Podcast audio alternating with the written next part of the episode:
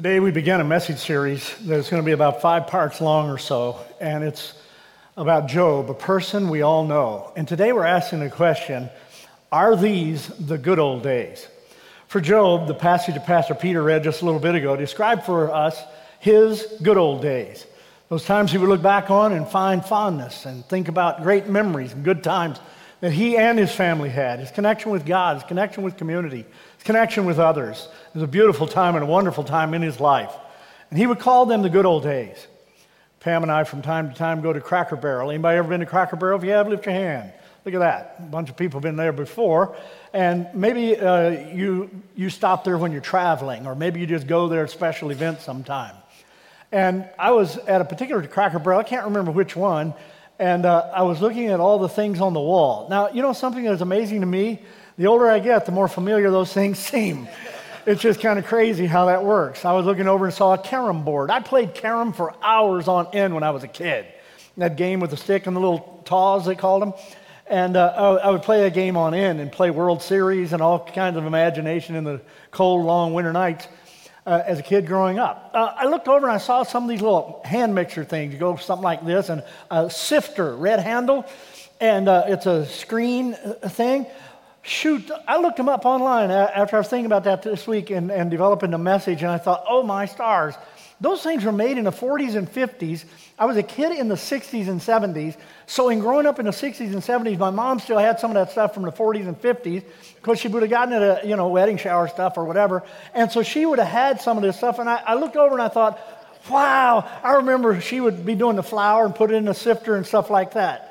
Now, that is a picture of me when I was a little kid. And I used to say to my mom, Mom, I'm bored. That is not a smart thing to say to your mom. She's going to send you to do some chores, send you to do your homework, have you do some other stuff like that. But I look back on those days right now and I recognize those as some good old days.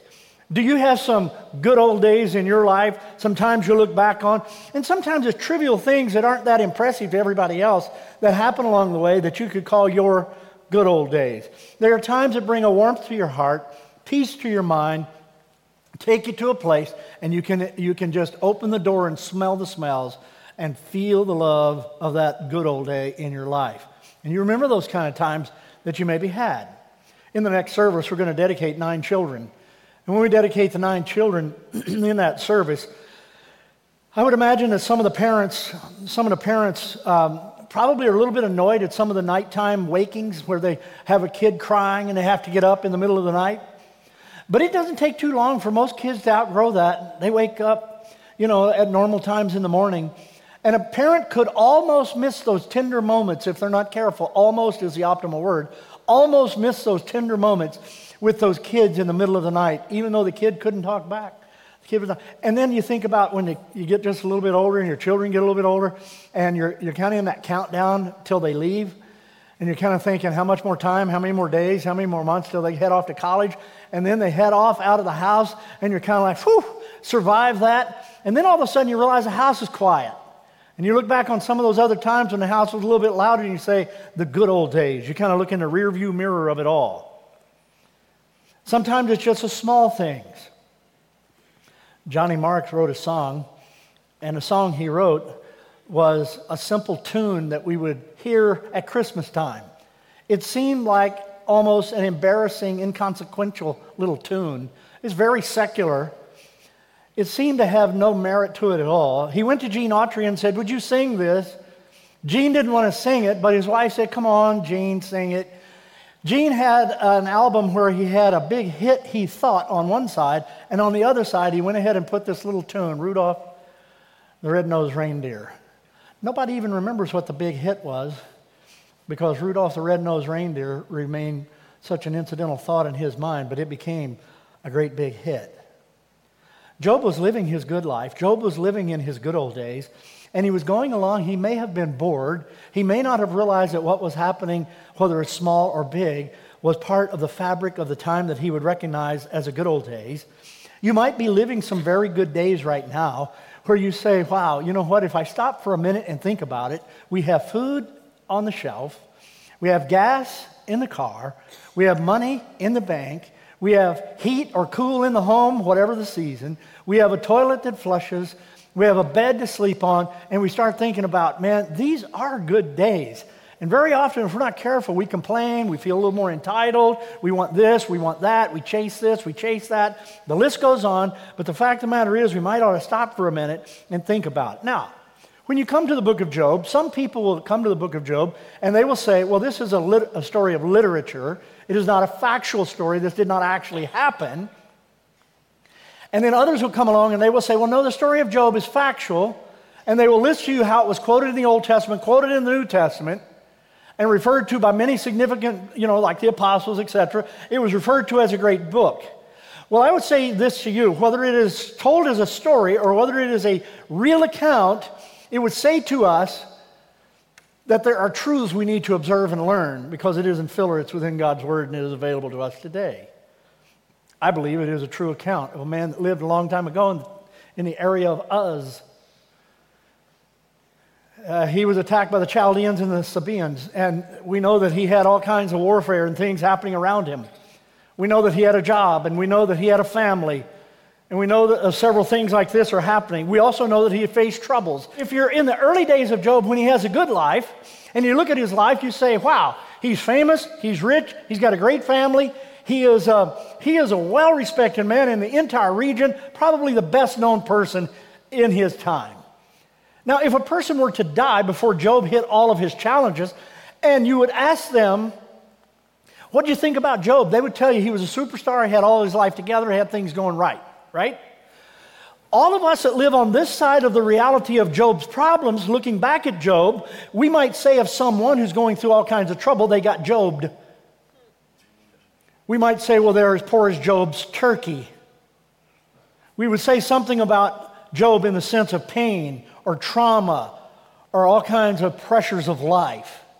Did you ever think about that? Dawned on me while I was studying over the last few months about his life and what was going on with him. So I want today to look at three identifiers that describe Job's good old days and show us how to embrace our blessings while we have them. So I want you to think about that. I think it's going to be a bit of help. In the first verse and also in the third verse, I notice that Job had a great faith. He had a great faith in God. He lived a life that was conscientious before God. You know, I was thinking about politicians and how they, they live one way when they're at home with their family, and how sometimes, not, not all, but many, many, many, go into the political arena and how they live differently. And it seemed like they're two different people. It seemed like they're, they're Jekyll and Hyde. And some of them have said literally, well, that's what we do. We just go in there and argue, and then we walk out and we shake hands. Well, that wasn't just honest debate, some of that was straight up lies. How in the world can you separate the life that you live in private from the life you live in public and not be one and the same? But some would tend to do that. And I picked on politicians there just for a moment, but we could pick on a lot of industries, right? Notice he is blameless and he is upright. The New Living Translation puts it this way He was a man of complete integrity. As a matter of fact, in Job chapter 2, verse 9, his wife says this Are you still trying to maintain your integrity? He is a man of integrity, and even his family knows this. One writer, a German writer, puts it this way He said, The whole heart disposed toward God, and what is good and well disposed toward mankind is the definition of what blameless means. There it is. Job lived his life as a God centered life. We talked about it last week in that diagram where we put G, uh, Jesus or God in the bullseye. And then around it, we put all of the other things our work, our family, our hobbies, all the other things, our wealth, our jobs, every other thing finds itself in there. Dietrich Bonhoeffer said this Your life as a Christian should make non believers question their disbelief in God. When we were baptizing the other day over here, there was a lady in the second service who said, I was an atheist. I did not believe in God all my life. I did not believe in God. But then she met up with Vicky, a lady in the second service, and Vicky just worked with her and prayed with her and listened to her and answered her questions and continued to explain uh, uh, the things of the faith and who God is and who God was. And the lady said, I believe in God. And she said to me when she came up front here, she said, I want my whole family to know about him now. I want everybody I know to know him. And that's what Dietrich Bonhoeffer is saying. And everybody knew Job had a faith. It wasn't some undercover something. The scripture says he was a righteous man. The scripture says he is a blameless man. Scripture says he is integrity. So if you dealt with him in business life, you knew he had integrity. If you were married to him, you knew he had integrity. If you were his child, you knew he had integrity. If you're one of the employees, you knew he had integrity. Job was a righteous man, blameless in his life. That means he was shooting for right in everything that he did. And you and I on our own cannot live a life that's like that. But we have the privilege of calling on Christ. He's died on the cross was buried, rose from the dead, and our faith in Him and Him alone can forgive our sin. He's not a God, He's the God. He's not a little God compared to the deity God. He is equal with God. Philippians chapter 2, read it sometime, it is there. Who being equal with God thought it not robbery to be called God. This is who He is. So I want to ask you today have you opened your heart to Christ? Have you opened your heart to God and said, Here I am? forgive my sin, and come into my life. If you haven't done that, I encourage you to do that today and put God at the center of your life. If you don't have Him at the center of your life, things are going to go out of whack at some point. You're going to realize that the miss. And Job had God at the center. But notice also in verse 2, Job had a great family. He was a parent. Everybody does not get the blessing of being a parent, but Job had that blessing. The scripture tells us exactly that he had seven boys and that he had three girls and his children got along well. They enjoyed regular social events. And the guys would host the parties at their house, and they included their sisters. We want you here too. They're a close knit family. They get along. Many of you come from a close knit family. In just a couple months, you're going to sit around a Thanksgiving table as a close knit family. Or then you'll come around the table at Christmas time as a close knit family and open presents and have whatever food that you enjoy as a family. It'll be a wonderful time that you'll have regular, ongoing socials that they had. But Job was also, for lack of better expression, he was a priest or he was a pastor to his home. He wasn't necessarily a designated priest or, or an ordained pastor, if you will, but he was a pastor nonetheless. Dr. McGee put it this way in his writing. He said, Job realized he could not raise quality kids on his own, so he went to God. And I'll guarantee you one thing about it. If you have any kids and you have any faith at all, your kids are going to improve your prayer life immensely. Can I get a witness somewhere in the house today? Oh, you know I can get a witness somewhere. Because I'm going to tell you something. Pam and I had three of them headache, hemorrhoid, and hernia. And when we had those wonderful children that God blessed us with, you know I'm joking. Not really. When we had those kids, I, I would pray sometimes, and I'm not joking, one to up to two hours a day in just straight prayer time. And I guarantee you they caused me to pray more throughout the day than I ever thought I would pray. I don't see how you can parent in a culture like today and not pray. Job, his kids are not called rebels. But he called them together regularly after they had been together, and he says, Okay, let's have a time of family worship. Let's have a time where we think about God. Let's have a time when we make him the centerpiece of it all. He says in verse 5 of the passage here, he says, In case one of them may have sinned or cursed God in their heart. You wouldn't even know they did out loud, wouldn't even know they did in their life, but it said, In case they did in their heart. We're going to go ahead and, and they gave prayer to God. Now, some of you sitting here today may come from a marriage that's in trouble. You may come from a, a relationship that's fractured or stressed. Every marriage goes through stresses from time to time. Don't think it doesn't. You're not the exception. So, what do you do about it? When we had Dr. Dan Seaborn here uh, recently, he illustrated, if you were here, you remember how he put a, three chairs and how he said he sits in one, his wife sits in one, and they invite the Lord to sit in the other chair, and how they began to, to pray and learn to pray better together in a disciplined way, where they could just go ahead and pray for a, for a set amount of time, and how it became a more comfortable, more natural thing. We go to church together, but do we ever pray together? Don't blame and say, well, if he or if she, no, do you? Do you lead it at your house? You may be the lady, you may be the guy. You don't have to every time be the one, but just lead it and say, We need a minute of prayer here together. Most marriages I know of that are in trouble right now, most, right now, if each one put God at the center and grow toward Him and then ask this question God, what would you have me do? What would you have me do in this relationship? And second, understand your spouse and their love language and say, Lord, what do I need to do to make my relationship better? And you know what? You know what you need to do most of the time. Knock off the stinking arguing, quit criticizing. Life's too stinking short. Ask some of these whose husband or wife has died. The things they worried about didn't matter a bit. We nitpick over nothing. Just say, I'm done with all that. I don't have to be right. You know, the Eagles are a great football team, and that's just settled, you know, or Penn State's the best. You know, I mean, just quit fighting. Just and say, no, I'm going to do what I need to do. My wife was out in Missouri, and then she went to Indiana for a conference. She was in Missouri for a family, went over to Indiana for a conference, and came home.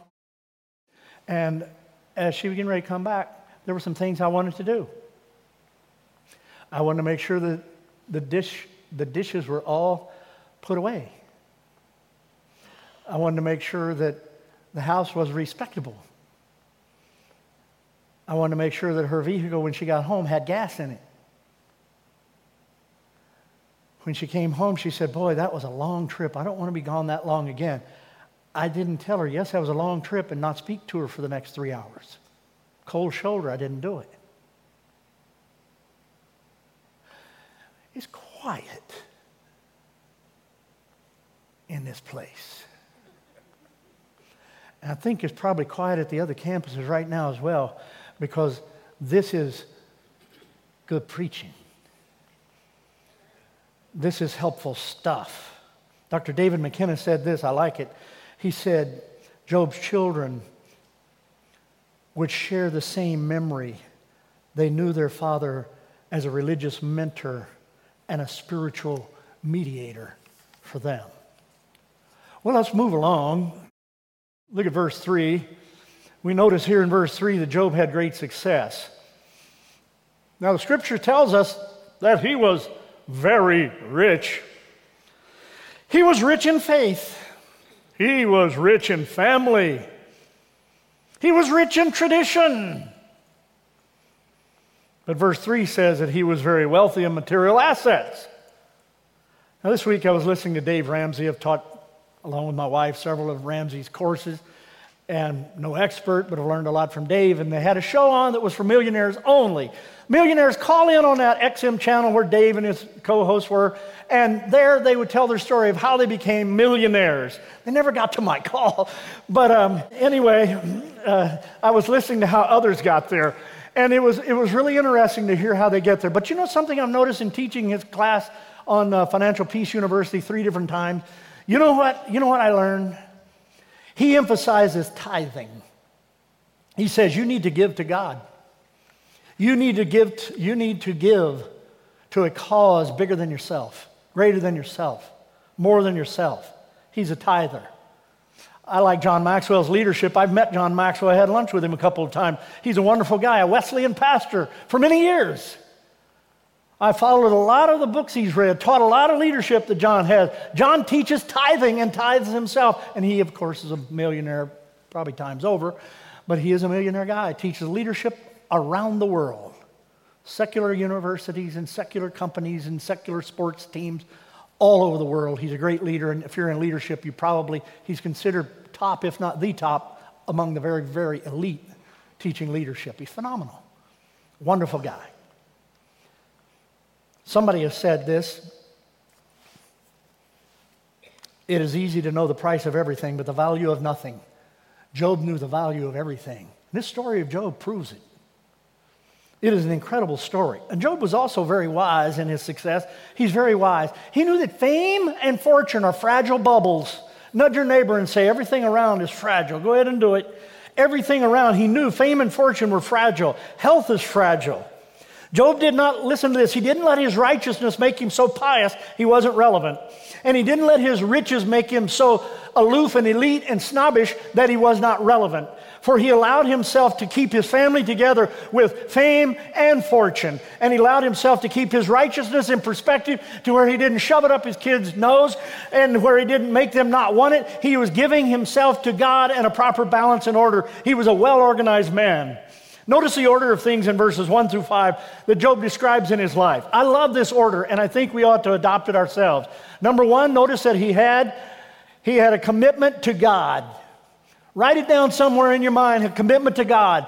Your commitment to God should be number one. Why? Because He brought you into the world. He's the one who's been with you all the way in the world, and He's the one you're going to see at the end of their life in the world.